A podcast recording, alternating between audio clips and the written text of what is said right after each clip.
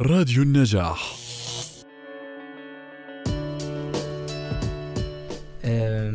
حسب الدراسات نعم تلعب دور وإلها دور مهم كمان في موضوع إنه الفوبيا من الأماكن المغلقة. لكن للأمانة يعني يمكن هاي جملة دائما بنحكيها إنه بال- بالجانب النفسي والعقلي لغاية الآن الدراسات هي أغلبها دراسات ارتباطية وما في عندنا دراسات يعني موثوقة بنسبة 100% إنه هذا هذا السبب وراثي أم سبب سلوكي وبيئي. فبالغالب إحنا بنتحدث إنه المسبب أو المحفز ممكن يكون آم، مجموعة عوامل مشتركة بتبلش بالجانب الوراثي آه، واللي هي بشكل أحيانا 25% على حسب بعض الدراسات إنه فعلا السبب وراثي. نعم. لكن حتى لو كان السبب وراثي فيمكن تجاوزه. هلأ الجانب الثاني هو الجانب البيئي إنه الشخص يعيش في بيئة فيها مخاوف. مثلا مع أم قلقة مع أب آه، عنده مخاوف معينة مع مجتمع المجتمع.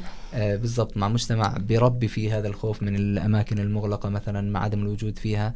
فهذا برضو آه، أحد المحفزات البيئية ال- المهمة واللي موجودة. آه، طبعا الصدمات تحدثنا عنها بعض ال- الصدمات اللي بالطفولة بتؤدي لخوف من الأماكن المغلقة.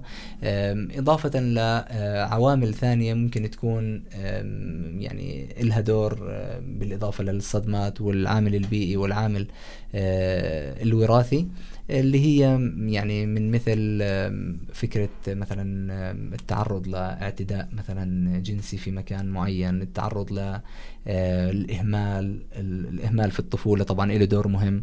نعم. الأوفر بروتكشن اللي دائما بنضل نعيدها ونكرر فيها فكرة إنه الدلال الزائد يوازي الإهمال. الاثنين نفس الشيء. فلما أنت بت- بتحمي ابنك زيادة عن اللزوم بالضبط زي ما كأنك بتهمله. فبرضه هاي من العوامل اللي ممكن تكون لها دور.